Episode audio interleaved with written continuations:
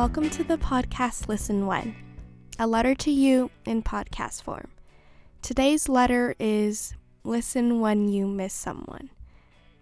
And I have actually recorded an episode of this letter already, but I didn't really get around to editing it and I just wasn't able to upload it. So I decided that I wanted to redo it because a few days ago it was actually the one year anniversary of an event that had really pushed me to even make this podcast. Around a year ago, one of my friends committed suicide, and it was a really I don't even know how to put it into words, but there was just, I mean, I just remember that I was so confused and deeply, deeply saddened. And I remember waking up the next day wondering why the sun was still rising and why the world was still spinning, and yet this amazing, selfless, brilliantly intelligent person was not here anymore and it I just really remember the fact that the world kept going on and why didn't it stop because he was gone. And honestly, not a single day goes by where I don't just randomly think of him. Whether it be when I'm doing the dishes, walking to class, or sitting on the bus. Um, especially when it rains. It was raining the day that it had happened, so whenever it rains, I always think of him.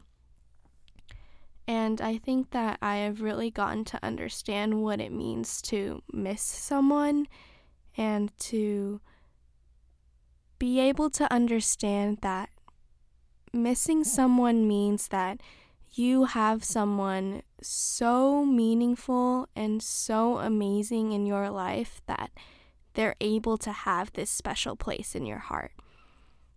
And I know that missing someone can be such a painful and draining feeling, but it always helps me to remember why I miss them. And it ends up being this long list of the reasons why I love them. And so, with my friend, it broke my heart that I wasn't able to tell him more often that I was rooting for him or that I loved him so much and that he was supported and loved by me. And so I think that everything that had happened had become this final push for me to create this podcast. To create a podcast that would be traveling letters to spread love, inspire, and encourage. And I am well aware of how cheesy that is, but I just think that there's really no time to be embarrassed or self conscious of how generous and how kind and how gushy and how loving that you are to to just everyone around you. And so I just can only hope that one of these letters travel around somewhere and they help someone feel less alone and they help someone just have a, a little bit of a positive light in the however many minutes each episode or letter is. And so it really got me thinking about what it means to miss someone. And I think that being in college and being a junior right now, I've dealt with the homesickness. I traveled all the way across the country in order to go to school, and I'm so, so blessed to be able to do that. But I definitely miss my family so much. It was really hard the first year and second year. And I think I'm finally getting the hang of being so far away from home for so long. But I mean, I cry every time I get on that plane back to school. And it's actually not because I'm sad, but it's because I'm literally overwhelmed with joy and the amount of love that I get from my family. And I wanted to give a little bit of advice about what I do when I cope when I miss my parents and my family. I call them immediately all the time. If anyone knows me, they know that I call my mom almost four times a day. It's a little ex- excessive, but I mean, usually it's, you know, five to 10 minute conversations, sometimes longer, and it's just, you know, catching up or telling her about something that I just saw or how I'm feeling.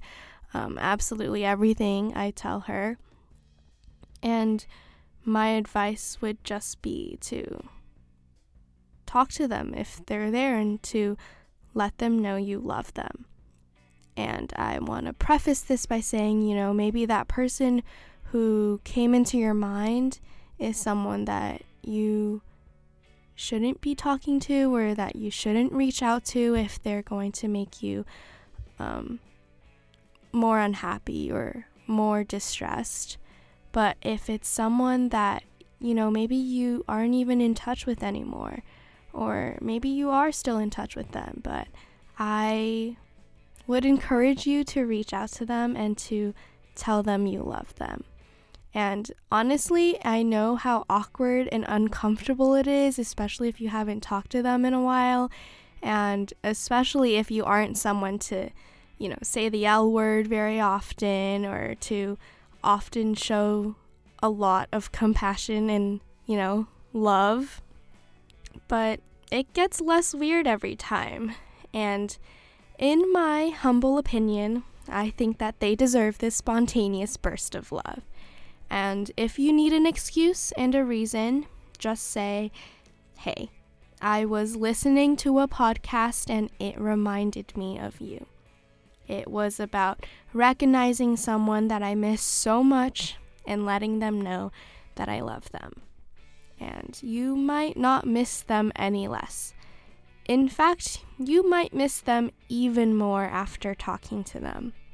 But that feeling of letting them know that they are loved and knowing that you probably made their day a little bit brighter is totally worth it.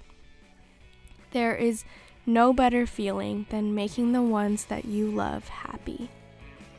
Thank you so much for listening, and I hope you have an amazing day whenever you're listening to this. And definitely stay tuned for the next episode. Thanks so much.